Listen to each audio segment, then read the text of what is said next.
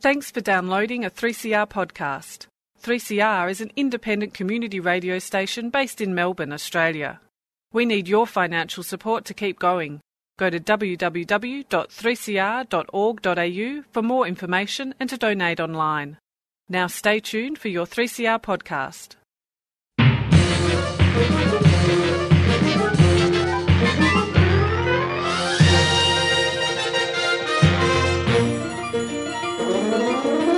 And welcome to Lost in Science for another week. This is half an hour of the best science.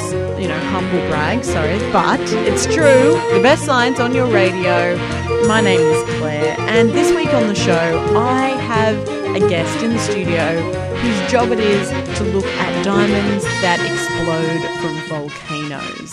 Is that a thing that happens? That is the thing. That is where a lot of diamonds come from. They come from the deep mantle where they um, where they grow under big pressures and temperatures. Then volcanoes come along and bring them out to the surface, and it's incredible. So um, Hayden Dalton from the University of Melbourne is going to come and talk to us all about that. Stu, what do you have for us today? Uh, well, uh, you probably are aware that for a long time people have been looking for a male version of the pill, the contraceptive pill, and it's been controversially not successful in anyone's search to find such a pill. Partly, Indeed. partly that they don't work, and partly that men seem to complain a lot about the side effects. Yeah, we're all still waiting. Yeah. Meanwhile, the world's women wait. Um, but uh, some scientists in India have possibly got uh, a different solution, which is not a pill, but it is a male contraceptive, which is long lasting and effective and doesn't require them to take a pill every day. And Chris. Well, I am also speaking to a scientist. Um, touring Australia next year is theoretical physicist Sean Carroll. You know, those of you who keep up with your famous theoretical physicists will be aware of him. He's like studies quantum mechanics and time and everything like that. He's a, been a advisor on movies like Avengers Endgame, this sort of thing. And I'll be talking to him about mostly about alternative timelines and parallel worlds and finding out whether we should believe them or not. Whether Back to the Future Part 2 is full of crap. Let's or not, talk about Back to the Future Part 2, okay? Fair enough. yeah. Well, there's only one timeline for you right now, and that is to stay tuned for the rest of Lost in Science. So, on with the show.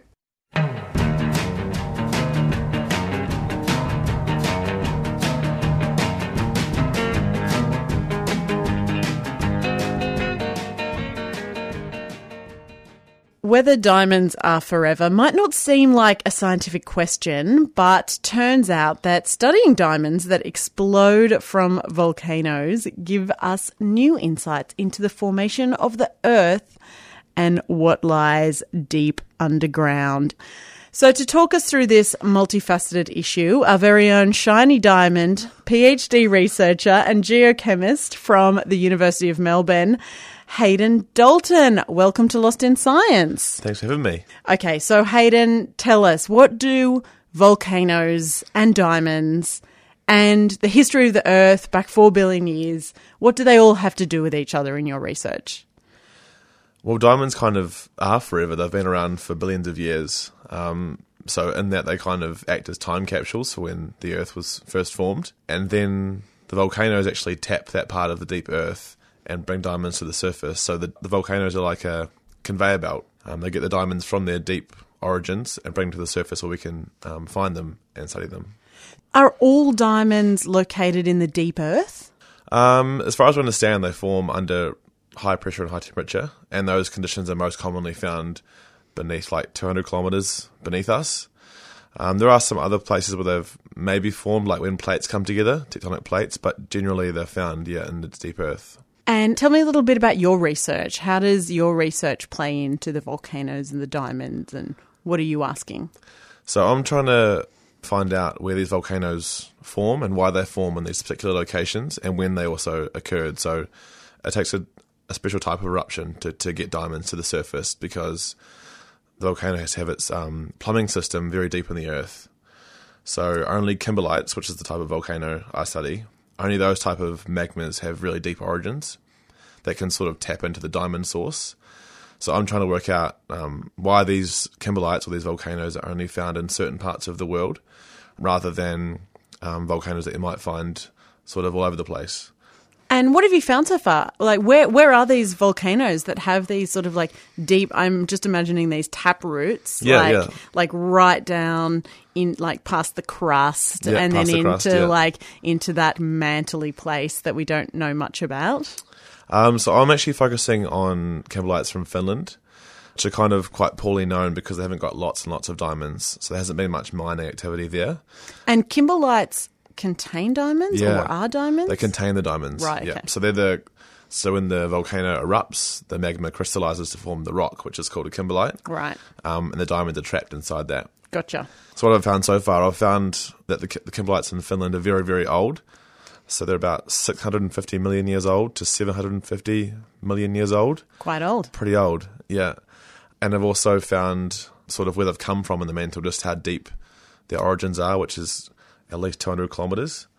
Um, Wow. Very deep. So they travel quite far over quite a long time to get to us, or Yeah. you know, on an engagement ring, or you know, on a on a tiara or something like that. Well, these these rocks actually we think ascend some of the fastest at some of the fastest rates known for for volcanoes because if they come up too slowly, all those diamonds actually form go back into like graphite, like pencil lead, right? So we we kind of expect that these things come to the surface in a matter of hours or days. Otherwise, the diamonds would either turn into carbon or they'd fall out of the magma. So as a result, these things are really really explosive. When they erupt, they form a giant hole in the ground. Um, but the problem is there hasn't been one for about 12,000 years. So no humans have, well, no modern humans have ever seen one of these things erupt. So not only are they rare in terms of certain parts of the world, they're also rare in terms of Earth history. Compared to like Hawaii, which is going off all the time, or South America, we have no idea exactly how these things would look at the surface if we were to be around when one happened. All we know is that they're very explosive because of the, the crater they leave, essentially. So can we talk through the process of the diamonds being made? Is it what's the relationship with the explosions that you're looking at? So we we think um, that most diamonds formed around uh, two billion years ago, um, because there were these um, fluids in the mantle lot- had lots of carbon in them, and essentially diamonds are, are carbon in a, in its purest form, and then those diamonds have have sort of just sat there, um, quite happy at those conditions. So lots of temperature, lots of pressure, and then at some random time in Earth history, the volcano comes via those channels and just plucks them up on the way. So, in some cases, the kimberlite um, can be really, really quite um, useful and sample lots of diamonds. But in other cases, it can just bypass them completely. So it just depends on what was already there beforehand. Yeah, so the kimberlites can't actually make the diamond; they just sample what's existing. Right. And in some cases, if the kimberlite is too slow, um, like it might get stuck at the crust level or on its way to the surface, it can actually destroy the diamonds too. So that's an ongoing area of research, trying to work out what's the perfect formula to get as much diamonds as possible to the surface. Now, these kimberlites and the, and diamonds can actually tell us a little bit about what is in our mantle. Mm, that's right. Is that right? Yeah. Um, I guess because the, the mantle is so so deep and so hot, we can't get there as humans, and also the deepest hole that we've ever dug is only about a kilometre deep. So we're talking on the scale of hundreds of kilometres. We have to use some other method to access the mantle to sample it, and so kimberlites are like our our sampling tube, where we can sort of tap into the deep mantle, and they bring up these samples. So because they come so quickly to the surface, they kind of rip off pieces of the mantle on their way up. Sort of like sampling, Yeah. taste testing things on the way through. Because they're so violent and so fast, they have massive amounts of mantle material we couldn't get any other way until we work out how to dig a very deep hole. Or you might have seen the movie The Core, where they go into the center of the earth. We Oh, can't, yeah. we can't quite do that yet, unfortunately. I mean, so Jules Verne, Journey to the Center of, uh, of the Earth. exactly, yeah, Turns out there's dinosaurs down there. apparently. so we're not quite at that level yet. So this is, I guess, our best um, alternative to use these samples that the kimberlites bring up. And Yeah. is there anything that these these kimberlites have told us about the mantle that we didn't know before? Yeah, so most recently we've kind of understood that the mantle, at, at least at the deepest levels, hasn't actually changed for billions of years. Whereas previously we, we might have thought that over time it would evolve and change with all of the stuff happening at the surface that we see. Um, but these deep levels seem to sort of still maintain a signature from when the Earth f- first formed, which is uh, pretty intriguing considering it was like four and a half billion years ago. So just like people don't change, the Earth doesn't change either. Not- after not- not- four billion not years. at its core. Not at No. its core. Yeah, yeah. Maybe on the surface, just like people. And why is this important to understand? Well, we have to sort of look to the to the past to understand how things might um, change in the future, um, and that's kind of, I guess, where geology comes in. A lot of the time is how can we predict for what's going to happen next, particularly with things like volcanoes and earthquakes and things like that. So we have to look at the old record to understand what might come. You're talking about exploding volcanoes Mm. and extremely expensive diamonds. Yeah.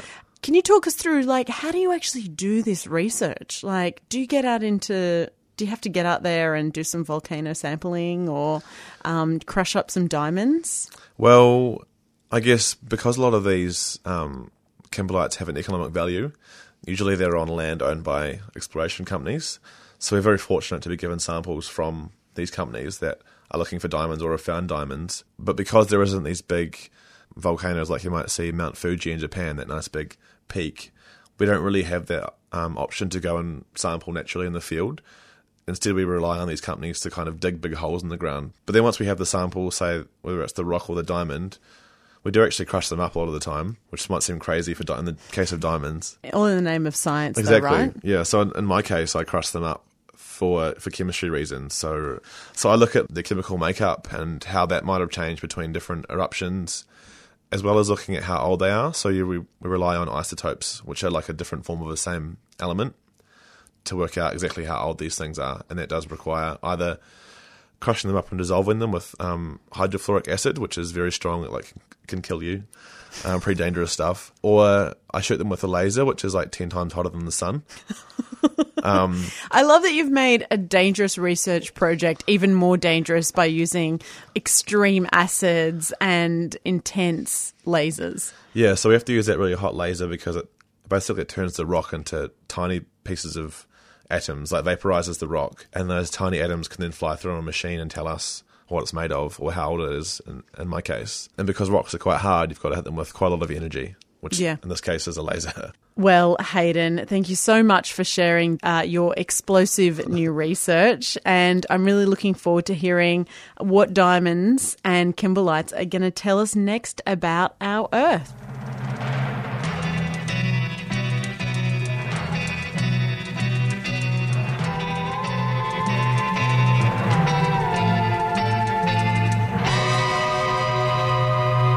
The first contraceptive pill was available in Australia in early 1961 and was originally only available to married women and taxed at a very high luxury tax rate. Did you know that? No, I didn't know that. Yeah. But, you know, doesn't surprise me. No, it doesn't surprise me either. Um, and despite the restrictions, it was a big step forward, allowing women to participate in the workforce as they had reliable control of their own reproduction by taking the hormone based pills. Now, Dr. Gregory Pincus first figured out the formula for the female contraceptive pill, which was called Enovid. Uh, and he was working on this in the late 50s. Um, and he immediately set about looking into a male equivalent. Right. So he, the guy who made the female using, pill, Using hormones. yeah. So he, It's um, the obvious step, really. yeah, pretty much. Um, so in 1960, he'd started looking, but he obviously didn't get anywhere with that, and you know, eventually kind of abandoned it and went to look at improving the one that he had that worked. Right. Um, but during the 1970s, multiple trials were run using various combinations of hormone based pills for men, but none have ever gotten beyond the testing phase uh, so far. Um, early research in the area was prompted by Margaret Sanger of the American Planned Parenthood Organization, and she basically felt that men couldn't be trusted to take a daily pill to prevent someone else getting pregnant. Um, that was kind of her attitude, which you know is a, a pretty reasonable position to take if you sort of think about it. Yeah, but also give them a choice. Yeah, Yeah. How- absolutely. How about that? Yeah. Um, but uh, also, the funding for most of the early research came from Katharine McCormick, who was a wealthy philanthropist uh, and and suffragette originally. Um, and while she and Sanger were not against the idea of a male fertility control option, they felt it was more important for women to have control of their own health first. So that was their focus, and that's why they would, didn't really concern themselves with figuring out a male pill. Um, but research has continued, and several potential options for a birth control pill for men have been considered. And in testing from 2018 on a chemical called dimethandrolone undecanoate, DMAU. Much easier to say. DMAU. DMAU, yeah. Um, so that chemical worked and it was well tolerated, with air quotes, well tolerated Right. by so the. Uh, didn't have as many side effects. yeah. Um, one of the big issues that they'd found with hormone pills for men was liver toxicity. Right. So they, they seem to cause a toxic effect on the liver if you have too high of particular hormones. Uh, but this new DMAU doesn't have that toxic effect, so they're quite happy with that. And all of the other ones in the past had looked at multiple hormones in the same pill, which didn't seem to be helping. But this is just one single uh, chemical. Um, they still say they need to test the pill long term to look for other possible side effects uh, and to make sure it keeps working to reduce sperm counts. Um, and the estimated time they've given for this to happen is the usual vague five to ten years until it's on the market, which Right. we just hear over and over again in Hmm. all sorts of research. Basically, it just it's it's a long enough period that you can say, oh, it's not even close to being on the market yet. So, So, so what sort of trials have they done? They've done proper like phase three trials, you know, where they do like a large population with. they've they're moving into phase three trials Okay. with that uh, DMAU Right. testing. But that might all change as a team of researchers in India have a workable option that could be on the market in as little as six months from now. So this is a, a not a pill; it's a different method of of, uh, Of, of male contraception. Okay. um, so rather than taking a daily pill, the new method involves a single injection to the vas deferens right. of a polymer called styrene maleic anhydride, which inhibits sperm production. Oh. So rather than having to make uh, having to remember to take a pill every day, this single injection keeps working for up to thirteen years. Whoa. Whoa. And That's a long, that sounds surprising. Yeah, it is quite surprising, but it's basically it's it's a kind of a hormone releasing plastic. Almost. Oh, okay. So it's a thing so that's it's kind of like an implant almost, but it goes in Right, as a I liquid gotcha, and then gotcha. sort of it's in there. Um, but it's also completely reversible at any time. Right. So instead of, um, you know, getting the snip, you could just get an injection, and then, you know, whenever you want to reverse it, you can go and get the antidote type thing. They, they can use a whole bunch of things, including really, really rare chemicals like sodium bicarbonate, baking soda. Baking will, soda. will reverse it if it's right. injected in the right in the right spot. Don't Well, try don't, yourself. don't try this at Yeah. home. No, obviously. Um, so yeah, thirteen years uh, can reverse at any time. So basically, these Indian scientists are just waiting on regulatory approval. Which is, you know, it's like a political thing, so that could just sort of could be quick or it could be delayed or whatever. But well, they've got to they've got to show they've done the correct, the proper studies. And yeah, yeah, sort of stuff, absolutely. yeah. And it's been tested on people, and you know, it's, it's gone through all of the appropriate testing, finished phase three trials, and basically they're waiting for the Indian government authorities to say yes, this is okay to use on people in the general population. So um, it basically will make it the first commercially available non-barrier, non-surgical contraceptive option for men in history. It's never really happened before. Wow. i haven't had any options. So that's yeah, and you know you can see that the Indian population they're probably a bit worried about how many people get bored in India. Um, Across Australia on the Community Radio you know, Network, you are listening to A on Earth, in moment. Science. So look, I guess whether men will be queuing up to have their groins injected remains to be seen, but the lack of alternatives means there's not much competition for this new treatment at this stage.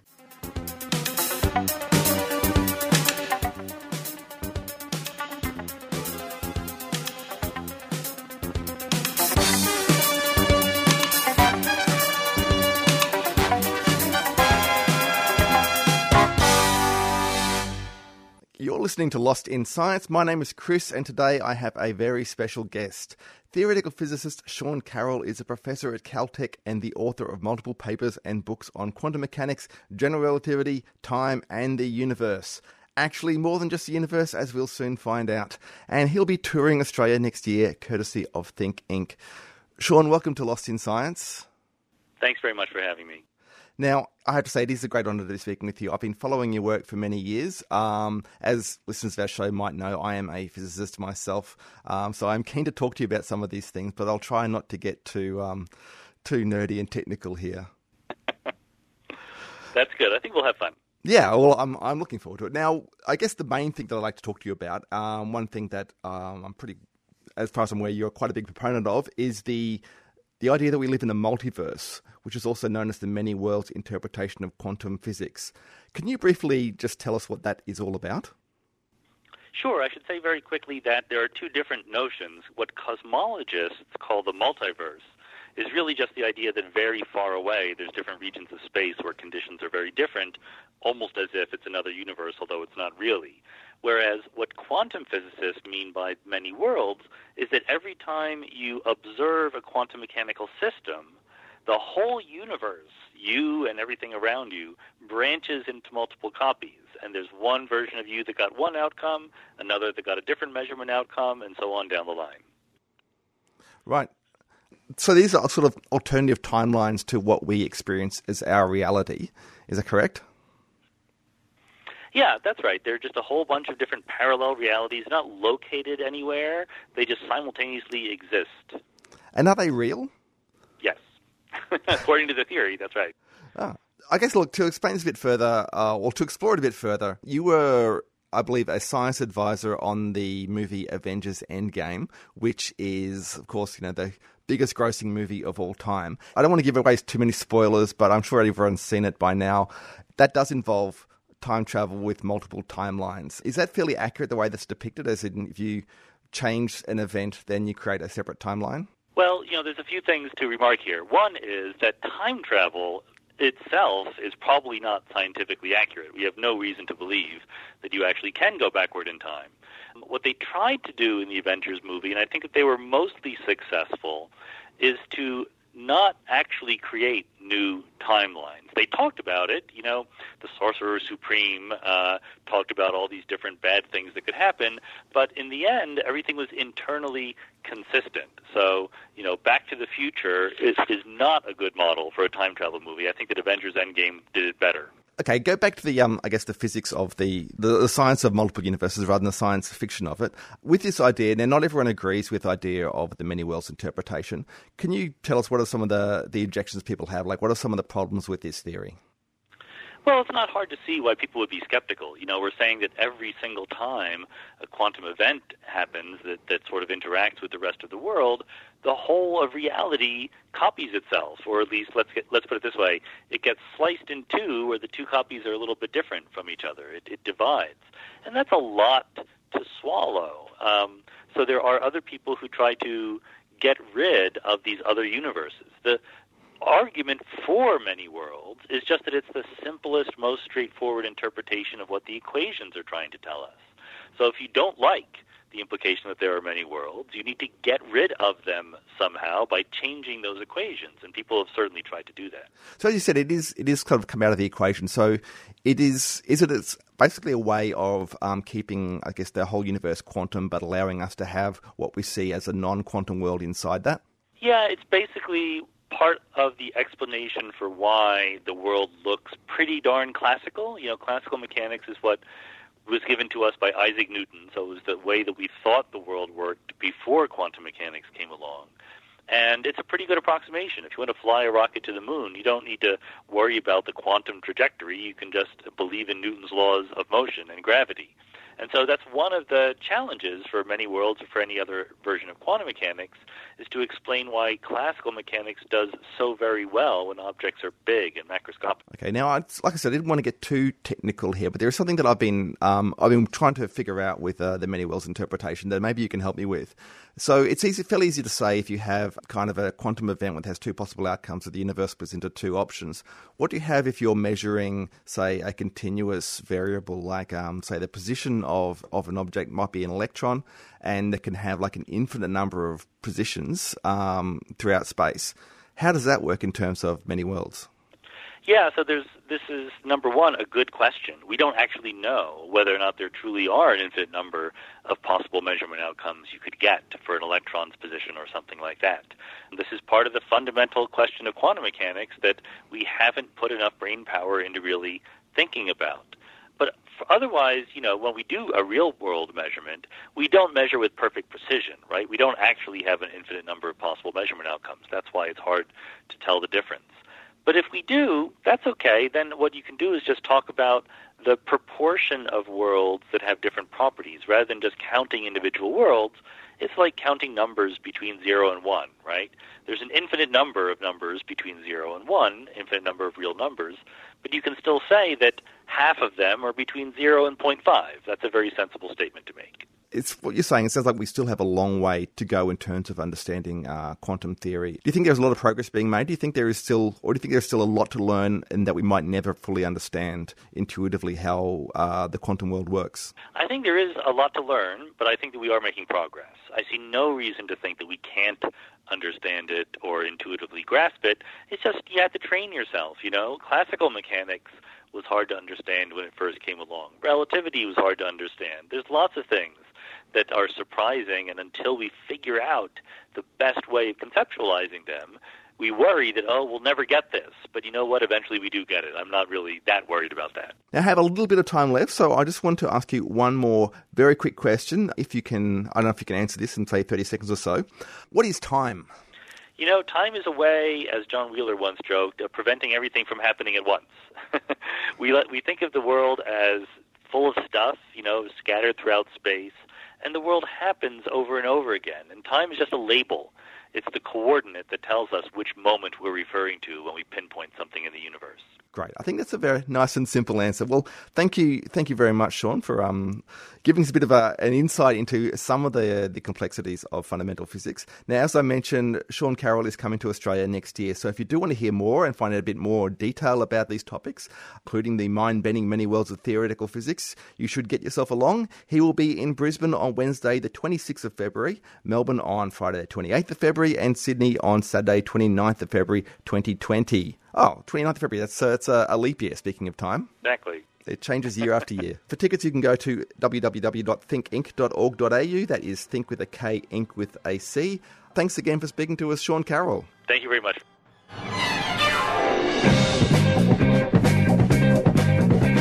That is all we have time for on another episode of Lost in Science. A big thank you to our guests today, Hayden Dalton and Sean Carroll. Lost in Science is recorded in the studios of 3CR and broadcast across Australia on the Community Radio Network with the support of the Community Broadcasting Foundation. Please get in touch with us. You can find us at lostinsci at gmail.com. Find us on Twitter where we're Lost in Science 1 or on Facebook where we are Lost in Science on 3CR or just tune in wherever you tune in again next week when Claire, Stu, and Chris get lost in science. Thanks for listening to a 3CR podcast. 3CR is an independent community radio station based in Melbourne, Australia. We need your financial support to keep going. Go to www.3cr.org.au for more information and to donate online.